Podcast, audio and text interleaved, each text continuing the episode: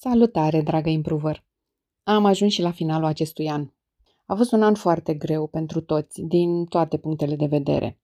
Am trecut și trecem prin momente cu totul deosebite și încercăm să ne adaptăm continuu la ce pare să nu se mai termine. Astăzi aș vrea să vorbim despre de ce percepem ce se întâmplă ca fiind atât de istovitor și cum reușim să evaluăm relația noastră de cuplu pentru a avea un an mai bun decât a fost 2020. Asculți Anatomia unei relații, un podcast despre relațiile de cuplu de care te poți bucura indiferent de sex sau orientare sexuală. Eu sunt Irina Doiciu, psiholog și terapeut de cuplu. Indiferent unde în lume te afli acum, te invit să mă acompaniezi în acest episod în care povestim despre istovitorul an 2020 și cum evaluăm relația în care suntem. La final de an, aș vrea să povestim puțin despre neuroplasticitate și ce legătură are asta cu ce ni se întâmplă din martie până acum, de ce suntem atât de obosiți și iritați. Foarte multe din comportamentele noastre sunt dictate de ce se întâmplă în creier sau cantitatea de hormoni dintr-un anumit moment. Și orice psiholog este atent la această legătură permanentă între minte și corp, pentru că ne oferă foarte multe explicații pentru ce se întâmplă. Sistemul nostru nervos este fantastic. De-a lungul vieții se poate schimba ca răspuns la experiențele prin care trecem. Asta este capacitatea creierului care se numește neuroplasticitate. Neuroplasticitatea are loc în cadrul dezvoltării creierului în primii ani de viață și până pe la 25 de ani. Este un mecanism adaptativ și are ca funcție compensarea pierderii unei funcții sau maximizarea funcțiilor rămase după o traumă. De exemplu, ă, ce se întâmplă în momentul în care cineva își pierde vederea și alte simțuri se dezvoltă mai mult pentru a compensa.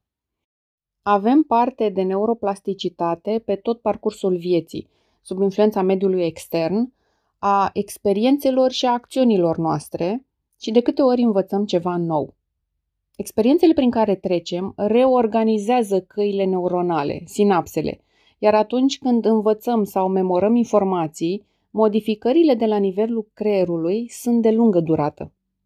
Creierul, ce dorește creierul cu adevărat, este să transmită cât mai mult din ceea ce face către comportamentul reflexiv, adică să transforme mult din activitate în automatisme, pentru a consuma cât mai puțină energie.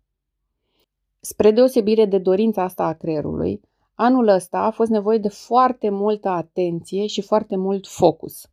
E o diferență între atenție și focus. Atenția este ca o lumină difuză, în timp ce focusul este ca îndreptarea unei mari cantități de lumină către un singur lucru. Și spuneam, creierul iubește doar să poată face lucruri. Să ridice ce-și dea cafea, să bea, să meargă, să vorbească, să facă lucruri în care să nu pună foarte multă energie. Când decidem să ne concentrăm, să facem focus pe ceva, ceea ce creierul face cu adevărat este să pornească un set de circuite, printre care și cortexul frontal, și încearcă să înțeleagă trei lucruri. Durata, cât timp va dura acel ceva, care este calea, care este direcția în care te îndrepți, la propriu sau la figurat, și care este rezultatul pe care îl vei avea. Deci durată, cale sau direcție și rezultat. Luând în calcul toate lucrurile astea, evenimentele de la începutul anului 2020 sunt un foarte bun exemplu pentru durată, direcție și rezultat. Este unul din motivele pentru care este atât de obositor să fim în viață în 2020, pentru că acum trebuie să fim atenți la toate aceste trei aspecte foarte des. Cât va dura toată pandemia asta? Când se vor deschide toate afacerile? Oare am atins mânerul ușii sau nu? Oare m-am spălat când am venit acasă sau nu? Contează dacă fac asta sau asta? Ce experți avem care ne spun exact despre ce este vorba? Există experți? Sunt foarte multe întrebări pe care le avem. În timp ce, în mod normal, ne putem deplasa prin viață fără a fi nevoie de astfel de analize, acum este ca atunci când încerci să înveți o nouă limbă străină. Sau, de exemplu, dacă ești într-un proces terapeutic de recuperare după o operație la mână sau picior și trebuie să te miști foarte încet, atent și concentrat pe fiecare micromișcare. Este extrem de obositor și cantitatea de energie consumată este foarte mare.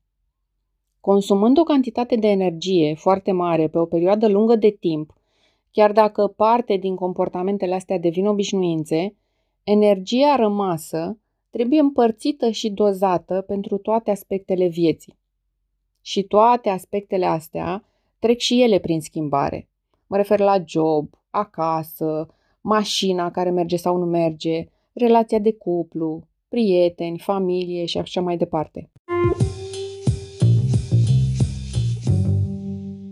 De aici vine o foarte mare parte din starea noastră de confuzie, de oboseală, de răzvrătire și de lipsă de răbdare pe care am ajuns să o avem. Avem nevoie de atenție pentru prea multe aspecte. În contextul ăsta, aș vrea să ne concentrăm pe relația de cuplu, care oricum avea provocările ei și ne dădea tot felul de bătăi de cap și înainte de pandemie.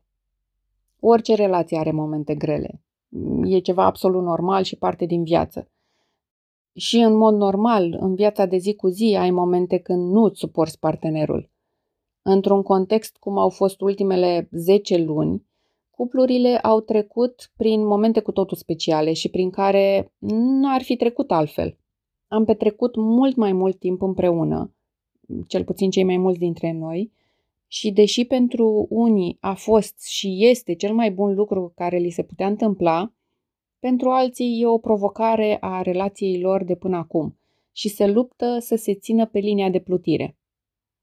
Cine se așteaptă ca o relație să fie fără valuri, a picat la fix în acest episod, pentru că, așa cum spun în fiecare episod, nu există nicio relație fără furtuni, fără certuri sau fără momente grele. Astăzi aș vrea să te gândești în retrospectivă la 2020 și să încerci să ai o privire cât se poate de obiectivă asupra relației în care ești. De ce? Pentru că vreau să faci diferența între un moment greu prin care treceți sau ați trecut și o relație nesănătoasă în care te poți afla. Și îți propun asta la final de an pentru că suntem mai înclinați spre introspecție, spre analiză, spre dorințe pentru anul care abia începe. Este un exercițiu bun oricând, doar că în perioada asta suntem mai înclinați spre autoanaliză. Lucrurile nu sunt niciodată albe sau negre, nici când vorbim despre o relație de cuplu, nici în general. Nu înseamnă că dacă nu ești într-o relație abuzivă sau toxică, la voi toate lucrurile sunt roz. Nu înseamnă că dacă nu ești nefericit sau nefericită în relația în care ești, relația asta este cea în care merită să rămâi. Periodic e bine să faci o analiză și să vezi cum stau lucrurile de fapt. Acum câțiva ani mi-aduc aminte că am scris un articol care se numea Căsnicia de 5 ani și am plecat de la întrebarea lucrurile se schimbă pentru mulți după ce se căsătoresc și ce se întâmplă de fapt. Pare simplu. Apare comoditatea. Te culci pe o ureche și te liniștește faptul că celălalt e nevoit cumva să stea lângă tine, poate tolera mai mult, având în vedere etapele unui proces de divorț și toate consecințele unei despărțiri. Avem obiceiul să trecem mai multe cu vederea când știm că acea cale de ieșire este mai grea. Aceeași comoditate care se instalează după căsnicie este și cea care ne face să rămânem până la refuz într-o relație care nu mai e funcțională de mult. Propunerea acelui articol era un mindset de genul dacă orice căsnicie ar expira după 5 ani, dacă ea ar putea continua doar cu acordul ambilor parteneri.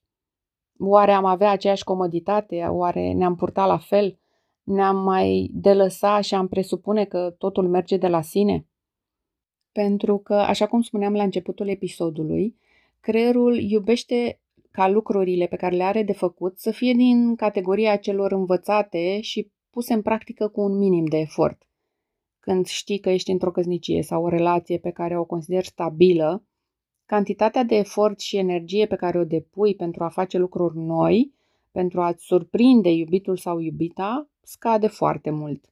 Nu mai pun la socoteală un extra efort pe care suntem nevoiți să-l depunem în 2020 pentru a merge la cumpărături, de exemplu. Doza de efort necesară păstrării atmosferei plăcute în relație este un adevărat test al implicării și al dorinței de a avea o relație faină, de a avea o relație la care amândoi să așteptați cu drag să vă întoarceți. Pe lângă acest mindset, mai este un aspect important legat de momentele grele prin care trecem cu toții.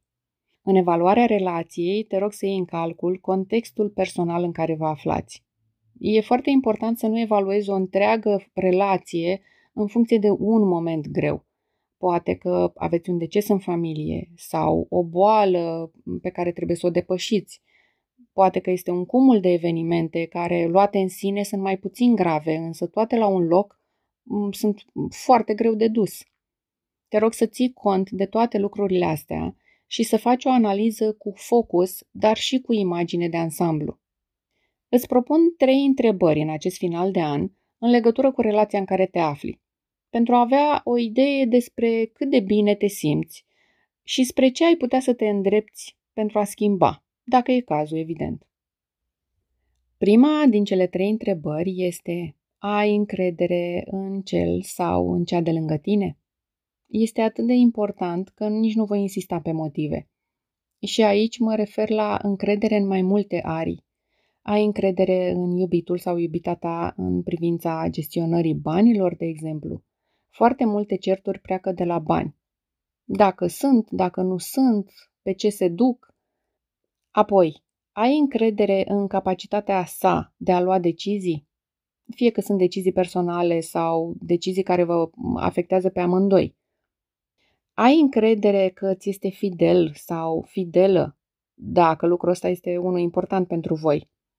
Sunt trei exemple de tipuri de încredere de care este nevoie într-o relație și fără de care nu sunteți suficient de uniți. Te sfătuiesc să scrii răspunsurile și să te gândești la cel puțin un exemplu de situație pentru fiecare din răspunsurile tale. Este important să ai exemple și să te referi la realitate, nu la vreun scenariu pe care tu l-ai creat.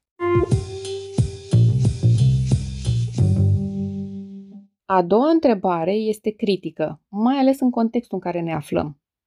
Îți face plăcere să petrești timp cu iubitul sau iubita ta? La prima vedere pare simplu și normal ca răspunsul să fie da, însă anul ăsta a fost o dovadă clară a faptului că realitatea de fapt nu este asta.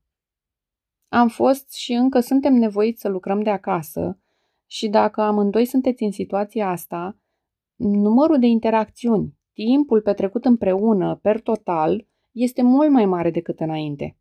E un motiv de bucurie pentru unii, dar nu pentru toți. Tu cum te simți lângă cel sau lângă cea de acasă? Aștepți momentele voastre împreună sau nu știi cum să găsești vreun motiv pentru care să fii ocupat sau ocupată și Mm, să ai orice altceva de făcut pentru a evita momentele astea de intimitate sau de activități împreună. Când vorbim de căsnicie, de multe ori ne gândim la o căsnicie pentru viață. Cum ți se pare perspectiva asta în relația în care ești, dacă nu sunteți căsătoriți? Ce feeling ai în stomac când te gândești la voi pe termen nelimitat? Ascultă ce simți și scrie exemplele, bune sau rele, după cum le găsești. Și a treia întrebare de la final de an. În relația ta, simți că greutățile prin care treci sunt mai ușor de dus? Sau, din potrivă, s-au adunat mai multe și le duci din ce în ce mai greu? Nu este atât de ușor să faci o analiză obiectivă. Te rugam mai devreme să iei în calcul contextul personal al fiecăruia dintre voi, pentru că se pare că viața vine cu foarte multe surprize. Dacă, de exemplu, unul dintre voi și-a pierdut jobul ca urmare a situației pandemiei sau crizei economice, este o situație aparte de luat în calcul și vreau să te ridici deasupra și să vezi toată relația voastră. Uită-te la întreaga perioadă. Simți că cel sau cea de lângă tine chiar este lângă tine? Chiar te susține? Fiecare are resurse și talente diferite în a-l face pe cel de lângă să se simtă mai bine. Important este să simți că ai ajutor, să simți că te poți baza pe cineva, ă, să simți că lucrurile se echilibrează cumva pe termen lung. Așează-te într-un loc în care te simți confortabil, ia o cană de ceai sau cafea sau un pahar de vin și începe să scrii. Cum a fost anul pentru tine? Cum te simți în relația ta sau în căsnicia ta? Ce exemple găsești pentru cele trei întrebări? Concluziile le vei trage singur sau singură. Ce îți doresc pentru anul care vine este să ai curaj. Indiferent care este rezultatul analizei tale, vreau să știi că nu ești singură. Nu ești singur. Și ai tot ce trebuie pentru a face cum este mai bine. Pentru că meriți, așa cum spune reclama. Și e adevărat, pentru că meriți, pur și simplu. Și tot pentru că meriți, nu uita că până la final de an ai oferta de lansare a cursului online Cum să nu te cerți în relația de cuplu. Doar 99 de lei și pentru voi, cei care ascultați podcastul, oferta este de un curs plus unul cadou, în acest preț. Așa că dacă te tentează, acum este momentul. Îți mulțumesc că mi-ai fost alături în acest an. Îți mulțumesc pentru timpul investit, pentru mesajele primite, pentru gândurile și pentru întrebările tale. Pentru mine a fost un an foarte plin, cu bune și mai puțin bune, dar din care am învățat. Acel keep improving nu este degeaba hashtagul de bază improving. Dacă ți-a plăcut episodul de astăzi și crezi că poate fi de folos și cuiva drag ție, fă cadou un share episodului. Mai ales că acum e ceva mai mult timp de ascultat în vacanță. Ca de obicei, dacă ai ceva de transmis, îmi poți scrie pe irina.improving.ro sau poți lăsa un mesaj vocal pe secțiunea podcast a site-ului. Până data viitoare, zâmbet larg și inima deschisă!